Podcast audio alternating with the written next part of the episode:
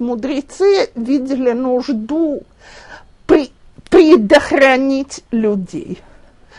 Какие две вещи? В следующей Мишне будет речь идти о отношении к суду. В этой Мишне речь идет об отношении к речи. Почему? Потому что это две человеческие слабости, с которыми мы очень много сталкиваемся. То есть заставить себя помолчать – это часто очень непросто как это, так сказать, кто-то останется на свете без моих умных высказываний. Вот. Я, во всяком случае, про себя точно знаю, что прикусить язычок – это не всегда легко. Тем не менее, мы прекрасно знаем, что когда мы молчим, то, то мы потом не жалеем, что мы сказали про себя какие-то тайны, э, что мы кого-то обидели, что мы кого-то задели и так далее. Второе, мы сейчас перейдем к этой мишне, и тогда разберемся с тем, что тут происходит. Рабан Шимон бен Гамлиел, вот теперь эту Мишну он уже говорил после своего возвышения на пост Наси, то есть это один и тот же человек, говорит, Алшлоша дворим хаолам омед, Ал-Хадин, Вал-Хаэмет, Вал-Хашалом, Шенеэмар, Эмет в Мишпат Шалом, Шифту Бешарейхан. Рабан Шимон бен Гамлиел говорит, на трех вещах мир стоит. На суде, на правде и на мире – что сказано э, истина или правда и справедливый суд суди, истину и справедливый суд судите в вратах городов своих. Где сидел суд когда-то? Э, в, на входе в город, в городских воротах чтобы могли обратиться к нему. Так вот, Схария Анави говорит, значит, судите по истине и справедливом в суду на судах на входе в города своих. То есть это будет охранять ваши города. Теперь, если тут есть кто-то, кто следил вместе с нами за всеми Мишнайот, или, по крайней мере, сам читал их, учил их, он знает, что мы уже говорили очень похожую Мишну. Мы уже говорили «Алшлоша дворим алам каям». На, на трех вещах мир существует – Алла Тора, Алла Авода и Алла Гмилут Хасидим, на изучение Торы, на службе Богу и на добрых деяниях. Спрашивается, какая разница между этими двумя Мишнайот и все-таки какие же три вещи нужны для мира? Так вот, я видела очень интересное толкование, с которым мне хочется поделиться. Оно говорит так. Э, в нашей Мишне мы говорим на трех вещах. Мир стоит. В той Мишне мы говорили на трех вещах мир существует. Так вот, когда Всевышний создавал мир, он его планировал на трех основах. Тора, Авода, Вегмелут, Хасадим. А на чем существует наш мир – сегодняшний на справедливом суде. И без него мир не может удержаться. Каковы три элемента справедливого суда? Суд, то есть само понятие суда. Э, там, где нет справедливого суда, мы с вами, э, дорогие дамы, приехали из общества – я тут, мне в последнее время подбросили всякую антисоветскую литературу, мои девочки. Так-так я только в очередной раз читаю про процессы, которые были при Сталине, которые, э, так сказать, справедливый суд в Советском Союзе. Все, кто постарше, им объяснять не нужно, кто помоложе, тоже кое-что слышали и знают. Так, то есть, во что превратилась страна, в которой нет справедливого суда – эта страна превратилась в жуткую диктатуру, потому что каждый делал то, что он хотел, и мог рассчитаться с любым своим врагом путем несправедливого суда. Теперь какие два элемента дополнительных? Один – это эмет, правда. То есть не может быть справедливого суда, если на суде мы не говорим правду а, пытаемся обмануть судей. И третий элемент – мир. А как суд вызывает мир? Тем, что мы готовы принять приговор, который нам дали. И я когда-то вот э, вспомнила это, когда сейчас учила Мишну, и не нашла, кто был раввин, который это говорил.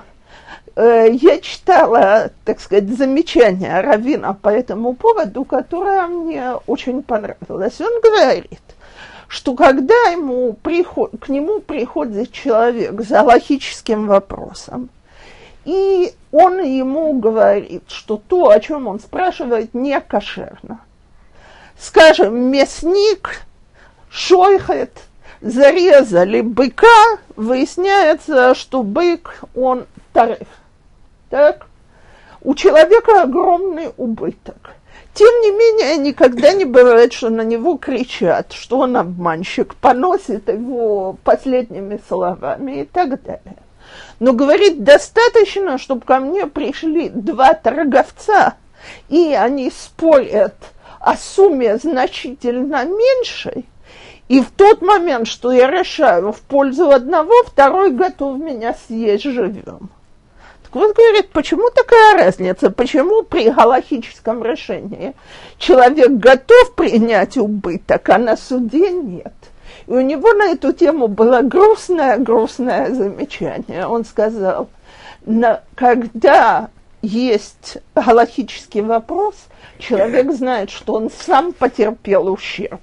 Когда есть решение суда, он знает, что у кого-то есть доход – вот это уже переносить совсем невозможно.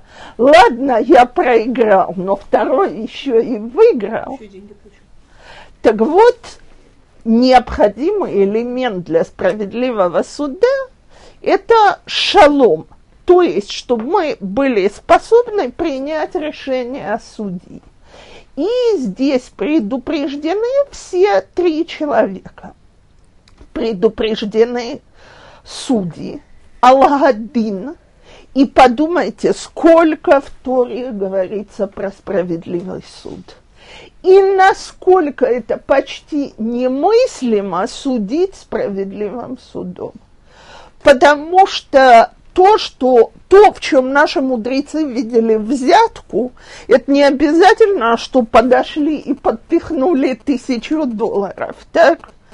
Э, иногда само то, что я этого человека знаю, я о нем что-то слышал, он пришел хорошо одетый, уважаемый и так далее, а рядом с ним стоит кто-то, кто мне внешне не нравится, и это уже взятка. То есть быть судьей и судить справедливым судом очень-очень непросто. Второе предупреждение – Алга Эмет. Это для свидетелей. Свидетели должны говорить правду и только правду. И я вам хочу сказать, э, не так просто это говорить только правду. Почему? Потому что только правда это что-то очень объективное, к чему мы не примешиваем свои чувства, представления и так далее. И хороший судья по еврейской галахе должен был получить такое свидетельство. То есть свидетельство чисто объективное. И есть очень интересные правила для свидетелей. То есть, например, э, то, что свидетельство родственников не принимается. Э, потрясающая вещь. Родственник видел там какое-то нарушение Аллахи, приходит и докладывает, его свидетельства как будто нет вообще. И как Галаха это объясняет, что человек, который может свидетельствовать против своего родственника, он уже не кошерный свидетель. Если у тебя такие, так сказать, такое отношение к людям, тебя уже нельзя. А родственник мог свидетельствовать в защиту кого-то, своего родственника?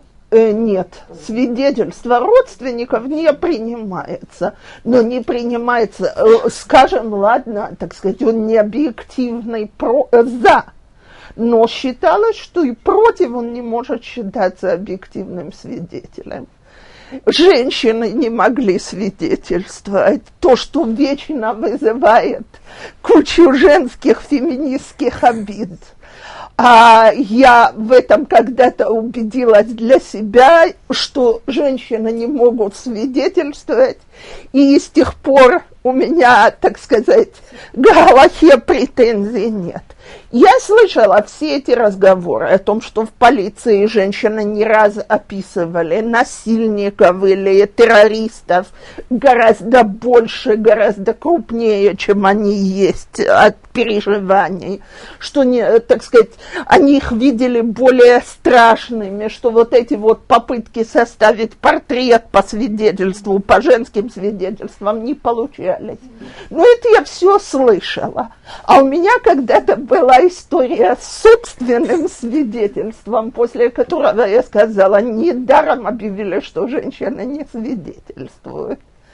Мы, э, значит, многие тут были у меня дома. В свое время, когда мы покупали эту квартиру, я ее не хотела.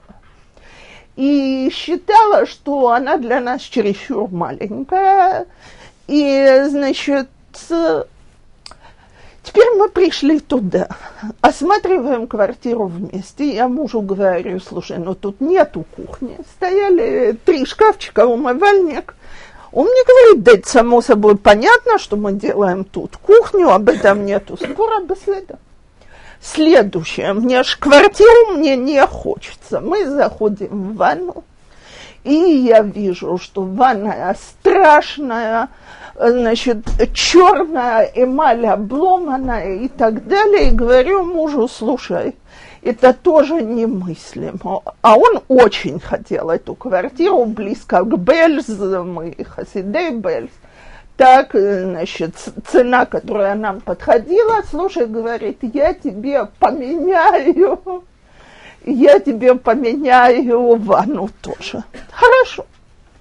Значит, и вот так осталось эти полгода от покупки до входа в квартиру, что ванная ужасная, ее нужно менять, это немыслимо. Муж уже бегал узнавать, или можно сделать новый слой эмали ничего не получается, нужно менять и так далее. В общем, наступил день покупки, мы заходим туда, начинает, должен начаться ремонт. Но пока что, я извиняюсь, в туалет тоже надо зайти до ремонта. Я захожу в ванну и смотрю на нее, где подряпанная эмаль. Внизу есть две дырочки, девочки, вот что-то такое, не больше. Я не только поскольку мне эту квартиру не хотелось, видела их как обшарпанное черное дно, я сумела внушить мужу, что это так выглядит. Так с тех пор я сказала, чувства у женщин покрывают истинное свидетельство, не работает и так далее. Так, женщины могут свидетельствовать в вопросах гетер в Исур. Гетер в Исур можно, нельзя. Так? То есть я, там там вообще там другие правила, это не в суде. Я не должна там, например, э, вообще э, обращаться к кому-то. То есть, девочки, э, я свидетельствую каждый раз, когда я проверяю капусту, что это капуста кошерная. Я не свидетельствую вслух, я никому это не объявляю. Но то, что все едят, это значит, что приняли мое свидетельство. Например, что-то произошло в Микве или на женской половине части синагоги, в таких случаях же можно женщине свидетельствовать, потому что там мужчин не было. Бы некому больше свидетельствовать, если что-то произошло. Так это описывается, но, так сказать, и это всегда, э, это не на основании такого свидетельства человека не осудят. Давайте скажем так. То есть, э, служ... я это говорю вполне галахически. Если я прихожу и уверяю, что я знала, что X уединялся с женой такого-то, на основании моего свидетельства ее не запретят мужу.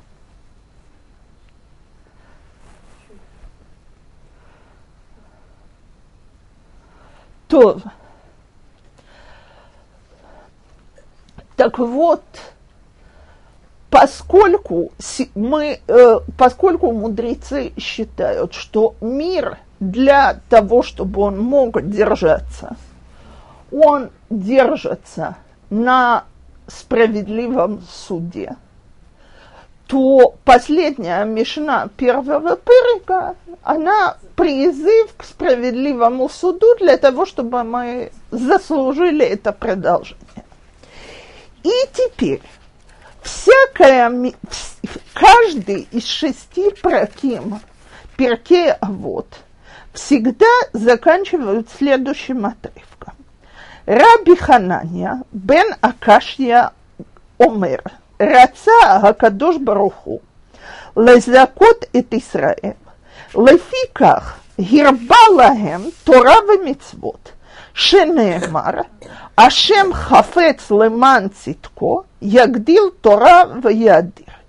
Раби Ханания, сын Акашьи, говорит, хотел Всевышний э, дать э, э, дать схует, дать э, э, дать заслуги, спасибо большое, еврейскому народу, поэтому дал им много мецвод и Тору, что сказано, Всевышний хочет – ради своей справедливости увеличит Тору и прославит ее. И, значит, во-первых, первый вопрос, какая связь этой э, Мишны со всеми праким, которые мы будем учить, почему ее всегда говорят в конце каждого прека. Второе, какой ее смысл? Так, значит, так вот, когда мы с вами говорили, что Перкея вот это книга, цель которой научить нас правильному и образцовому поведению, э, дать нам пути еврейской морали, и на ней основывается, так сказать, наше строительство характера, наше поведение и так далее. Так вот, говорят, толкователи, что когда человек кончает учить перек перке вот, а, как известно, значит, принятая форма изучения перке вот, это их учат каждую главу одновременно – так дочитал человек такую главу и говорит, стоп, стоп, стоп, это то, что требуется для того, чтобы быть хорошим, зайти в Ганедзен, это, так сказать, это уровень, которого я должен достигнуть. Все, у меня руки отваливаются. Из меня никогда не будет того, что от меня требует Тора. Последнее дело. Я пропал, товарищ. Так вот, после каждого пырок, перед каждым пыроком мы говорим, «Кол Исраил ешлагем хевек аба». У всего еврейского народа есть право на свою часть в будущем мире. А после каждого порока мы утешаем людей. Вы не волнуйтесь, не все так страшно, не все так плохо. Всевышний, да, хочет, чтобы мы собрались с хует, чтобы у нас были права. А каким образом он это достигает? Он нам дал Тору и Мицвод. И вот здесь уж совсем непонятно, так наоборот – кажется, что мецвод так сложно выполнять, и мы из-за этого именно и рискуем, что мы окажемся в таком положении, что мы не заслужили. Так вот, объясняют так. Как известно, мецвод делятся на несколько частей. Я сейчас выберу ту, которую э, их можно делить по-разному, но есть такое объяснение, которое говорит, что есть мицвод, которые понятны здравому смыслу человека и его поведению, а есть мицвод, которые так называемые хуким. Так, то есть Всевышний так приказал, поэтому мы так делаем, но мы не понимаем смысла этих мицвод, как, например, красная корова. Теперь э, считается, и, наверное, это правда, что есть мецвод, которые мы бы выполняли, даже если бы не было такого приказа. Зачем же Всевышний нам их приказал? Именно потому, что для человека естественно выполнять эти мецвод. И таким образом он заслуживает награду от Всевышнего. И один из примеров, которые я привожу, Обычно тут публика взрослая, кто не замужем, без раташем, будет там. Когда я разговариваю с людьми об интимной жизни, я обычно говорю, что если мы делим все поступки человека на три группы, то есть все действия можно поделить на действия запретные – скажем, э, кусочек свинины, с этим явно плохо. Запрет есть. Так, даже без сметаны. Так, э, теперь помолиться, это явно мецва. Так, а вот взять этот стакан чая и выпить его, это не мецва, не авер, это я уже столько говорю, что горло пересохло.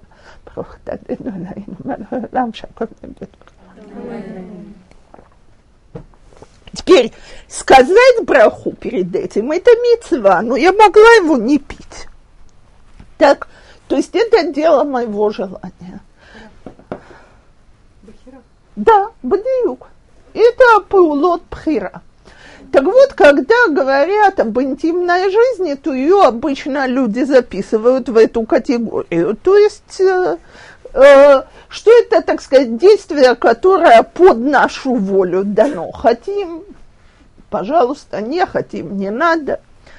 Так, а когда я невестам говорю, что это мецва, часть невест говорят, ух ты, а вторая часть скидывается, это что, мне могут приказывать такие вещи? А я отвечаю, а те, ты, так сказать, не готова. Нет, я готова, но почему по приказу? Я говорю, так ты подумай, какой у нас был добрый и щедрый Бог, что сказал, что вещь, которую тебе самой хочется, это мецва. И другой пример, это не мое объяснение, оттуда я учу свое объяснение.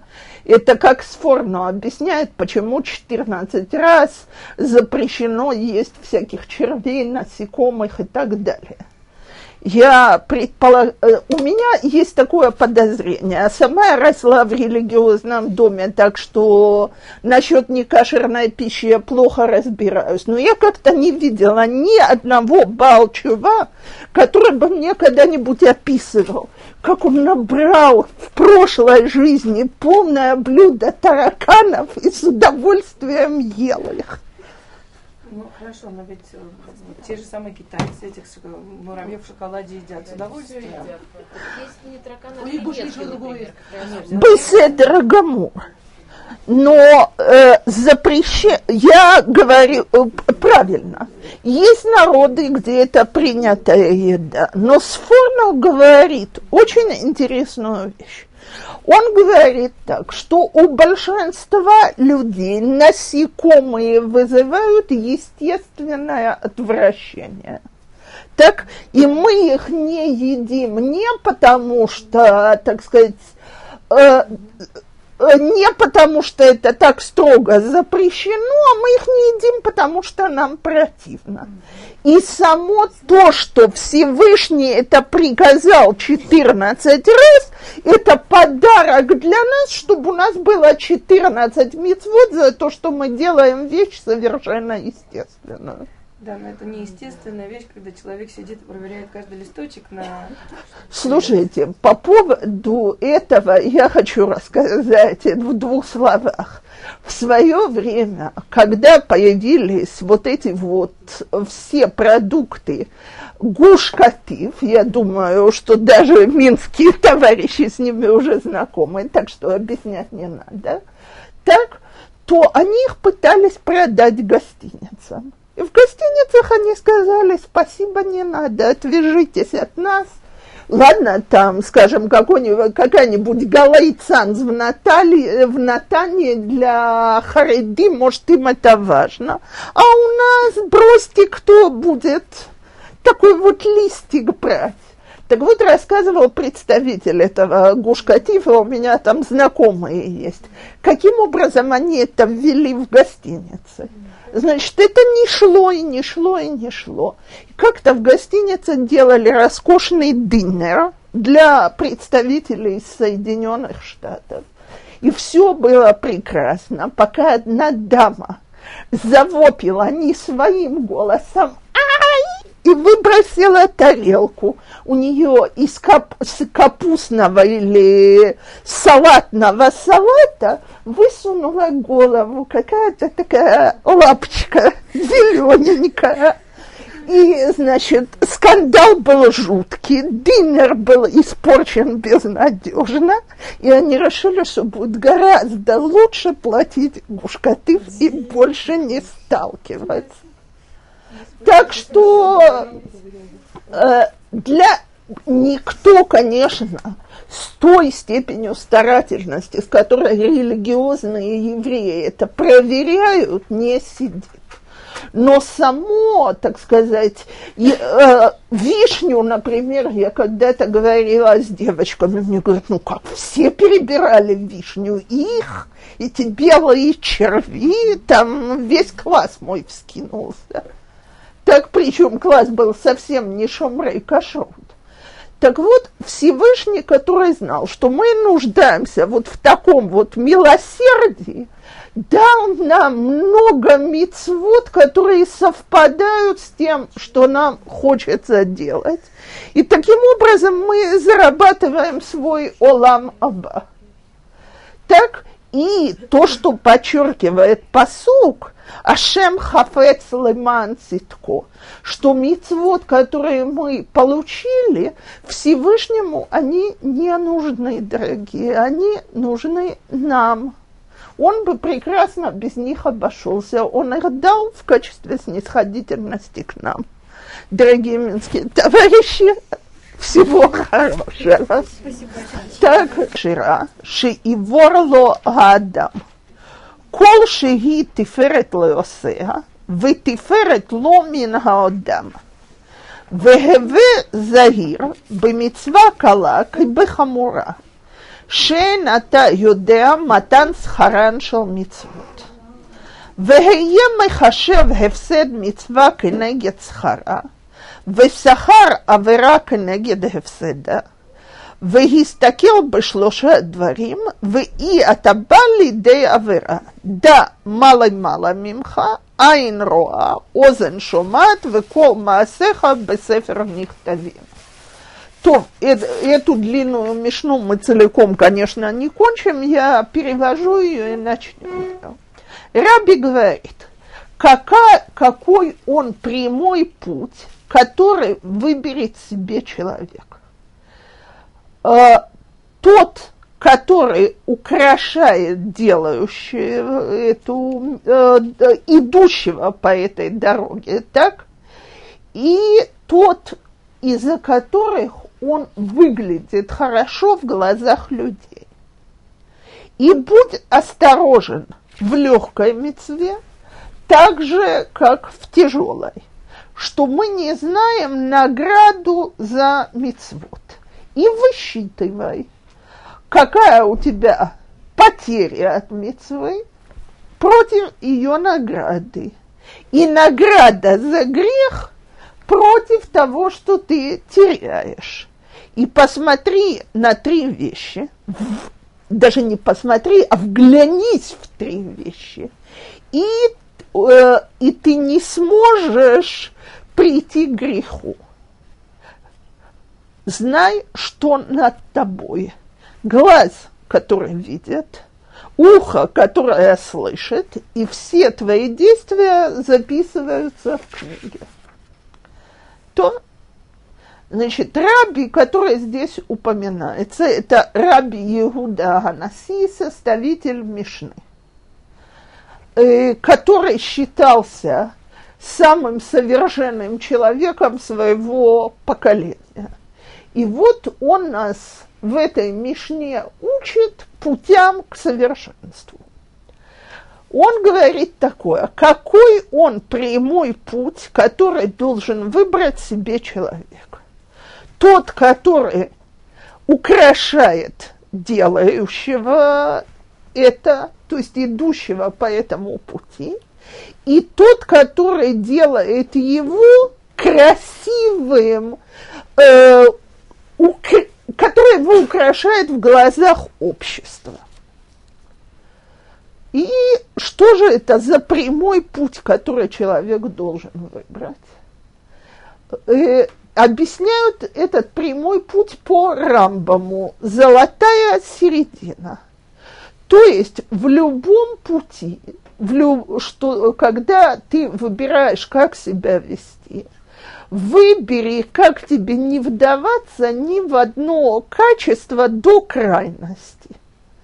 Потому что если, скажем, ты будешь чересчур скупым, так, то, может быть, для тебя это будет хорошо. То есть ты себя украсишь для себя тем, что ты будешь богатым, у тебя будет все, что тебе надо и так далее. Но в глазах людей ты будешь скупцом, и если ты не даешь на цдаку, не жертвуешь и так далее. А э, если наоборот, ты человек очень щедрый, без всяких границ, и разбрасываешься всем своим богатством, если, девочки, помните, мы уже говорили здесь о том, что Галаха против того, чтобы человек раздавал все свое имущество на цдаку, так так э, э, может быть в глазах других людей ты будешь очень щедрым, это очень красиво будет, но для тебя самого это будет плохо. Поэтому Раби призывает идти по золотой середине. То есть, вот скажем, Тора говорит 20% дохода максимум на сдаку, красиво в глазах людей, ты выполняешь свои обязанности в отношении них, и хорошо для тебя, которому остается то, что нужно. Теперь другое толкование говорит, что речь здесь идет про мицвод. Если передо мной стоит выбор, какой, я одновременно, как известно, я могу делать только одну вещь. Так? Так вот, если получается, что я должен выбирать сейчас Бен мицвод Адам Лаймаком, то есть что-то, что я могу сделать для Всевышнего, или что-то, что я могу сделать из мицвод Бен Адам для Лехаверо для близких. Раби говорит, предпочтите мицву шел Бен Адам Лехаверо, потому что она хороша и вам самим, и окружающей среде.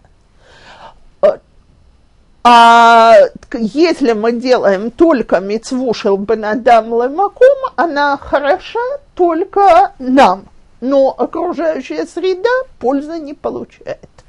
Когда он говорит «выбирайте так», только когда мы говорим про два сорта мецвод. Но если у нас мецва из того же сорта, то есть, скажем, э, я могу выбрать между бикур холим и э, навестить больного и ахнасат кала и помощью невесте, он, э, так он говорит, не делайте тут такой арифметики. Почему? Потому что вы не знаете, какая мецва важнее. Не вы не знаете, а никто из нас не знает. Не, мы не знаем, какова награда за мецвод. Э, поэтому я не могу сказать, ладно, не может быть, что за то, что я перевела старушку через дорогу, была бы такая же награда, как за то, что я сейчас там побегу навещать больного. Так? Поэтому я старушку оставлю здесь стоять и побегу к больному никто из нас не знает, какая важнее, а поэтому делайте то, что вам сейчас, так сказать, попадает под руки. Никто из нас не знает, какая мецва кала, какая хамура. И из какого примера это учат. Как известно, есть две мецвы, за которые обещано арихут ямим, длинная э, жизнь и существование. Одна из них, товарищи, с ней никто на свете не справляется. Это, это кибудорим. Так уважение к родителям. И, как известно, считается, что нет ни одного человека, который бы эту мецву выполнил так, как надо. Вторая мецва до такой степени нету, что есть в Талмуде Амора, который говорит про себя, какое счастье, что я родился сиротой. По крайней мере, я знаю, что я не нарушал эту мецву. Я слышала так, что, возможно, Машех будет сиротой. Именно из-за этого, чтобы не Потому что Машех должен быть безгрешен, а Да, с этой мецвой сложно, это я могу сказать. Так, э, уважение? Просить, как дела, или делать какую-то работу? Очень, очень четко указано, в чем выражается э, Галаха определяет, как говорить с родителями, как вести себя перед родителями. Самая элементарная вещь. Нельзя оспаривать то, что родители сказали. Если кто-то из присутствующих здесь может сказать, что он в порядке, я ему глубоко завидую. Нет, просто... Всевышний дал этот пример для того, чтобы научить нас, что мы понятия не имеем, какая награда за какие деяния. Поэтому, если от мецвы, которую мы выполняем, есть польза и для нас, и для окружающей среды, мы предпочитаем ее. Если нет в этом разницы, мы выполняем ту, которая нам, так сказать, попала под руку и не ищем себе дорогих мецвод. Можно тогда спросить другое. Если ты знаешь, что для каких-то мецвод, вот этих положительных, ты недостаточно хорош, и э, у тебя получается неловко, ну, например, Бекрухолим, у меня лично получается очень неловко. Ничего хорошего ни мне, ни, ни другим это не приносит, мне кажется. Да? И, но эта мецва вот идет ближе ко мне. Я могу пойти и сделать то, в чем я чувствую, что я намного лучше и могу другому помочь намного быстрее. Вы знаете, я когда-то, я думаю, что нужно посоветоваться. Но я когда-то всеми силами убегала от некоторого вида мецвод. Вот, например, Бекур Холим или еще менее симпатично Нехум Авелим. Ну вот что я скажу, когда я туда приду? Э, когда люди сидят, посещать тех, кто сидит в трауре. Мецва очень грустная, девочки, приходишь, у человека горе, так и чем ты его можешь ланахем, чем ты его можешь утешить? Так вот, после одной вещи я сильно изменила свою позицию. Человек мне очень близкий, мягкий, добрый, ласковый, после того, как он встал после Шива, то есть после этих семи траурных дней, я слышала от него такую фразу, что я не помню всех, кто пришел меня навестить, но я помню всех, кто не пришел. Так я поняла, насколько человеку важно почувствовать, как в его горе ухаживают. Теперь про Бикур Холим написано, что любой человек, который зашел к больному, взял у него шестидесятую. Так даже если я туда пришла, ничего абсолютно не сделала, только зашла, сказала, как ты себя чувствуешь, будь здорова – и вышла навстречу, и я уже облегчила болезнь на одну шестидесятую. выбор между какими митцвотами двумя вот эти что? Бен Адам Ламакому, Бен Адам Лехаверо. Бен Адам Ламаком – это по отношению к Всевышнему. Бен Адам Лехаверо – это по отношению к, э, друг, э, к людям так предпочесть то, что по отношению к людям. Давайте остановимся, потому что следующая идея уже задержит нас еще